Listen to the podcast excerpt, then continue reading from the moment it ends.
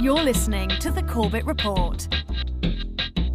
CorbettReport.com. Welcome back, friends. Welcome back to the Corbett Report. I'm your host, as always, James Corbett of CorbettReport.com, coming to you from the sunny climes of Western Japan here on the 20th day of September 2019. You are tuned into another edition of Film Literature and the New World Order, specifically episode 42 of that series on Aesop's Fables. And I know what you're thinking to yourself. You're thinking, self, what have I done to deserve this glorious honor and privilege of an unexpected, unplanned, impromptu edition of the Film Literature and the New World Order series on something that we were not forewarned about? Well, you have nothing to thank for this other than fortuitous happenstance. Specifically, I was planning to take this week easy, not off completely, but take it a little bit easy after having produced and published a two hour documentary uh, last week. As you can imagine, that was a lot of work. So, just taking a little breather before the next big project, or that was the plan, but unfortunately, or fortunately for you, the Genius Switch does not have an off position, and inspiration struck recently from an unexpected source, namely my children's bedtime story time. That's right, like I hope every good father out there, I do read to my children every night before they go to sleep. And they love books and they love reading, or they love being read to at this point, so that's good. And I enjoy doing it. But in fact, it's maybe more than just enjoyment. Sometimes there is real wisdom and knowledge to be gained from children's bedtime story time, especially when we're talking about something like Aesop's fables. Now, of course, this does represent, uh, in a translated and truncated form and designed for children with nice illustrations, but it does represent knowledge, wisdom that has been around for thousands of years, 2,500 or so years, if we are to believe Aesop was an actual historical personage, and all of the fables that have been attributed to him really were written by that historical personage. I don't know. I mean, we're not here to adjudicate that today, but at any rate, this has been around for thousands and thousands of years and uh, does represent very timeless knowledge that I think is still relevant to us today. And as I was going through and reading this uh, to my children, I did notice that there were a number of fables here that really do pertain to our situation that we still find ourselves in all these thousands of years later. So I thought I would share some of these with you and maybe just cogitate a little bit on how they reflect our current reality. And I wanted to start with the fable of the cat and the mice. A sneaky old cat heard that a certain house was quite overrun with mice, so she hied herself off there as fast as her paws could take her. There were indeed plenty of mice, and the cat caught and ate them one by one. But the mice were not so silly, and soon realized that they needed to put themselves out of harm's way from the sneaky cat. So all those remaining hid in the holes behind the skirting board and would not come out. The cat thought a while and decided to play a trick on the mice. She clambered up the wall and hung herself from a peg and kept very, very still, trying to pretend that she was dead. But one of the mice peeped out of a hole and said, We mice are not so silly, cat. We know you're still alive, so we will just stay where we are for a while longer until you get tired of hanging off that peg. And the cat did not catch another mouse in that house. And the moral of the story is if you are wise, you will not be fooled by someone who has once been dangerous to you. Excellent. Yes, a very, very good piece of advice. Absolutely, that's true. We should observe, we should see that uh, someone has fallen for some trick or someone has been uh, taken advantage of, and we should not trust that entity again, which, of course, to my mind, brings up the entire concept of statism and all of these people who participate in the once every four year sacrament of voting at the election booth. Oh, I must cast my ballot. And yes, every politician in my entire lifetime has lied to me and, and taken advantage of my good faith and, and, and is completely corrupt to the core. But this one is different. This time it's going to be different. Tulsi 2020, guys. I don't know. I, I do see a, an analogy there. Um, that I think pertains to our our current predicament. So let's, let's look at this one the fable of the lion and the boar. It was a very hot day and the sun was blazing down. The lion was looking forward to a deep, long drink as he padded slowly towards the pool. So too was the boar as he trotted towards the same pool. They both arrived at exactly the same time. They immediately began squabbling fiercely over who was there first and who had the most right to drink. And, of course, squabbling led to fighting, and they were soon rolling around on the dusty ground, oblivious to anything other than their wish to defeat each other. But as they paused for breath, in the same instant they both saw a most unwelcome sight. Wheeling in the sky and sitting on the rocks and in the trees were several vultures. These horrid birds are waiting to eat whichever one of us loses the battle, grumbled the lion quietly. Well, we shan't let that happen, shall we? snorted the boar, and they both stopped quarreling immediately and shared the pool, one at each side. They both drank their fill and walked away quite contented. The hungry vultures all flew away, screeching crossly to each other. And the moral of the story is in the face of mutual enemies, it is better to reconcile your differences. Excellent. what a perfect encapsulation of the divide and conquer strategy that is employed against us and how to defeat it. Uh, it is something that I've talked about before, and I did do a little uh, series on this, a video series on this several years ago. This is such an important point. Of course, the people who want to control and puppeteer society from on top of their, their golden pyramid want to look down and see all of us fighting with each other, taking care of each other so that they can come in and pick at our carcasses after the fight is over and uh, rob us uh, after we're already done fighting with each other. And that's why, of course, that's of course why we're divided along race, along sex, along gender, along every possible line that they can cut us and get us squabbling with each other so that they can come in. They're the vultures circling overhead, just waiting for us to finish each other off. And uh, whoever loses is going to get uh, picked, and whoever wins is going to be unable to even do anything to the vultures. Um, again, I think that's a very important lesson and one that it behooves us to remember. How about this fable, the fable of the wild boar and the fox? The fox was strolling through the forest when he came upon a wild boar who appeared to be sharpening his tusks against a tree. The fox watched from a distance, for he was aware that the wild boar needed to be treated with a certain amount of respect. But eventually his curiosity got the better of him, and he crept closer. There was no doubt about it at all. The wild boar was definitely sharpening his tusks. Excuse me for asking, but can you tell me why you're sharpening your tusks? inquired the fox very politely. There are no hunters out today, and I can see no other danger that would threaten such a beast as yourself. The wild boar stopped what he was doing and looked at the fox. True, my friend, but the hunters will be here again, and any other danger might threaten with no warning. Then it would be too late for me to sharpen my tusks. And he went back to his task. The fox nodded, for he could see the sense of that, and he continued on his way, thinking how very sensible the wild boar was. And the moral of the story is do not wait until danger is upon you before you make your preparations. Once again, this wisdom has been with us as human beings for thousands of years, probably long predating this fable. It's so simple and self evident that a child can immediately grasp it.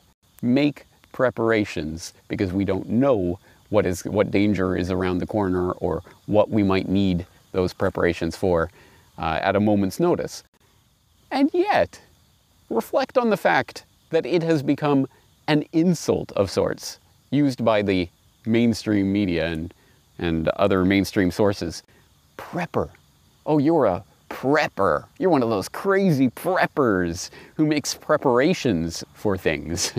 As if that is in and of itself a bad thing. it's, they're trying to absolutely invert the basic logic something that humans have understood for thousands upon thousands of years. It is gaslighting when they tell you, oh, you're a prepper. Oh, you're crazy. What are you doing that for? Just, uh, just another example of how reading something like this to my children, I can see immediately, I can grasp, oh, yes, of course. I mean, of course, this is something that has been around for thousands of years that they're trying to denigrate as if it's something strange. Uh, well, that gaslighting thankfully does not work on me. Let's read the fable of the wolf and the lamb. The wolf came across the lamb all alone and drinking from the stream. Aha, the wolf thought, my supper. But how can I justify taking this innocent beast? He thought a while and then called out to the lamb, Lamb, you're muddying the water, so I cannot drink. But the lamb replied politely, I don't think I am, as I'm drinking downstream from you, and anyway, I only drink with the tip of my tongue. The thwarted wolf thought for a moment and then said crossly, Well, last year you were very rude to me when I passed you in the meadow. But once again the lamb replied very politely, I was only born this spring, so I do not think it could have been me. The wolf was very angry by this time and shouted across the stream, Well, you've been eating the grass in my pasture. The lamb was still very polite in his response. I have not tasted grass yet, he replied. Enough excuses, yelled the wolf. I'm not going to go without my supper. And he leapt across the stream, and that was the end of the poor innocent lamb. And the moral of the story is if an enemy has decided to do you wrong, he will ignore any plea, no matter how just. How sadly true and again, how directly does that pertain to uh, the situation we find ourselves in politically today? I mean, certainly we can look at the post 9 11 era of terror hysteria, the terrornoia phenomenon that has uh, swept across the globe, but obviously has uh, been felt very strongly and keenly in the United States, where various uh, warning signs of terrorist activity have been put up to basically allow the predators of the various uh, law enforcement agencies to strike at their prey for any reason at any time whatsoever. And I've talked about this before, but the various reports that have come out over the years warning that people wearing blue jeans, uh, wearing blue jeans and chewing bubblegum and uh, quoting the US Constitution, well, that's signs of terrorist activity. Actually, that's signs of uh, just normal Americans going about their business, but they want to justify the ability to swoop down and have their way with you. So they will do so. And uh, that also, I think, is a warning not to be the lamb sitting there just calmly answering and politely uh, Uh, retorting, Oh no, but that can't have been me. I was only born this spring. I only drink with the tip of my tongue. You're, that is not going to save you from the wolf once the wolf has decided it wants a piece of you. On that note, let's look at the fable of the pig and the sheep. The pig found her way into a meadow where the sheep were grazing quietly, and finding it to her liking, she stayed there for some time. But one day the shepherd came up behind the pig and went to grab her, intending to take her to the butcher. The pig squealed and struggled to get free. The sheep looked on in astonishment. Why are you making such a noise? they cried. The shepherd catches us regularly, but we don't make such a fuss. Yes, but it is quite different for you, retorted the pig, still struggling to get away from the shepherd. All he wants from you is your wool, you silly creatures. He wants me for bacon. And the moral of the story is if it is your life that is in danger, you will shout louder than if it is just your property. A very astute point, and one that I think explains some of the way that the the human management system of the would-be elite has been set up. It has been designed so that generally speaking, for the most part, people have been able to live for generations, living their lives in this system that has been set up to control essentially their actions, to allow them a certain amount of prosperity, and then, of course, for that to be taken away and then allow it to grow again in the, the rise of the, the, the blowing of the bubbles and the, then the shearing of the sheep, the shearing of the flock as the shepherds cull and take take away some of that prosperity for their own sake.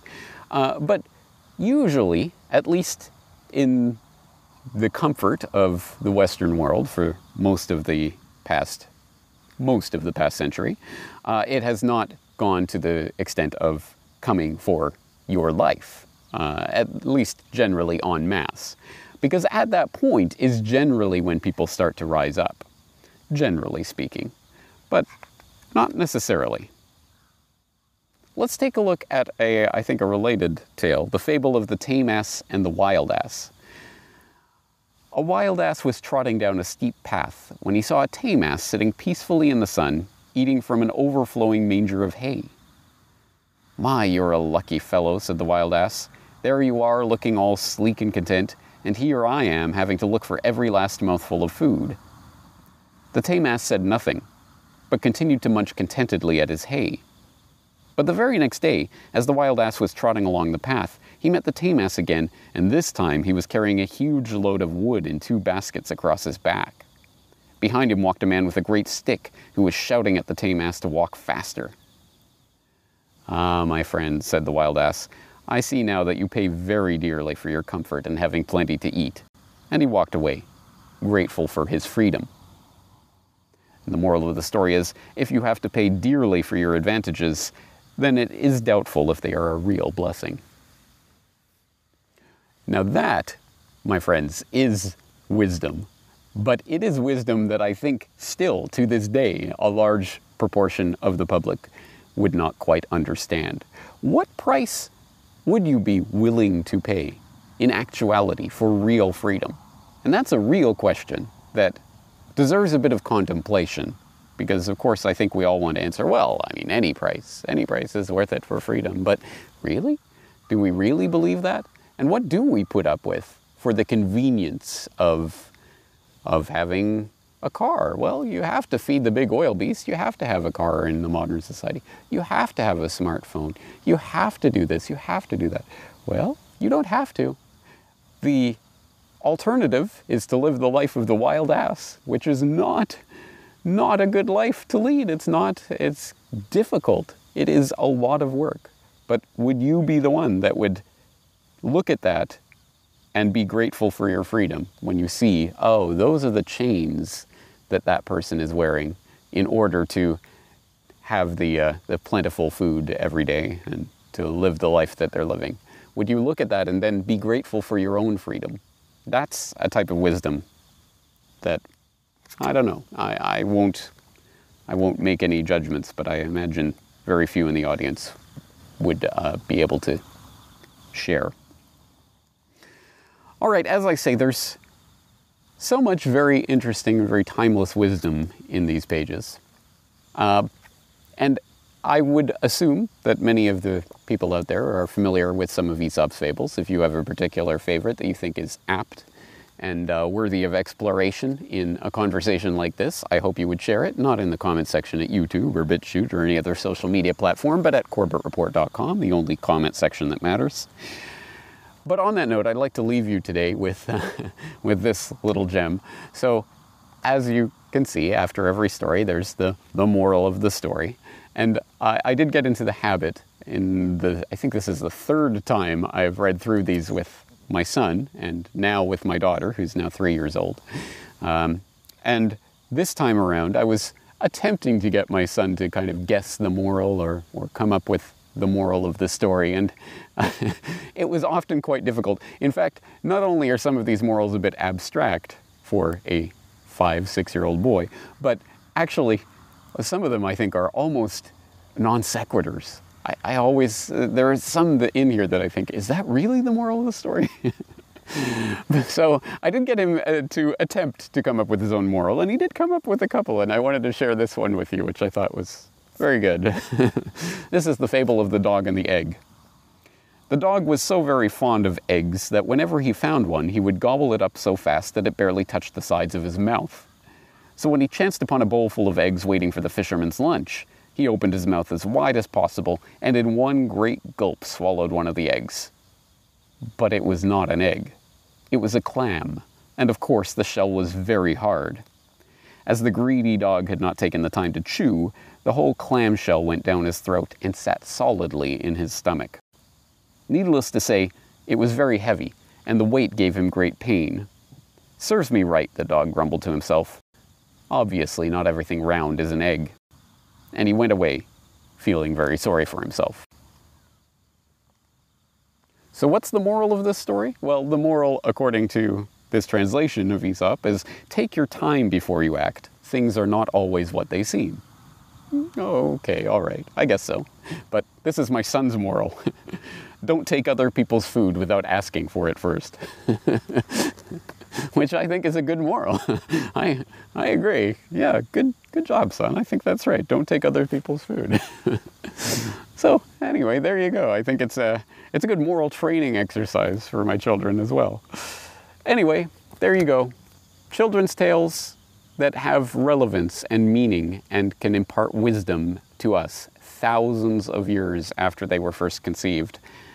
That probably says something, something about the type of knowledge and wisdom that is often occluded uh, from our attention and uh, which we are distracted from. And we're told that we always need the new, new, new. And uh, we, we don't pause to take look at what humans have always understood because fundamentally humanity has not changed in thousands of years.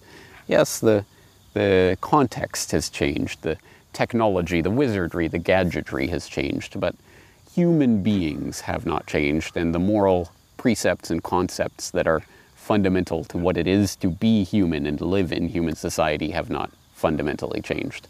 And the types of methods that the wolves and other predators amongst us would use against the lambs and other uh, naive amongst us have not changed. So, again, I think there's some merit to this type of task. I hope you agree with me. If so, I hope you will leave some of your own uh, fables and interpretations in the comment section of this podcast. On that note, this is James Corbett of CorbettReport.com. I'm going to try to have a relaxing weekend now, but you never know when inspiration will strike. On that note, I'm looking forward to talking to you again in the near future. The Corbett Report is brought to you by you. Your support makes the Corbett Report possible. Sign up for the subscriber newsletter or purchase a DVD at corbettreport.com/support.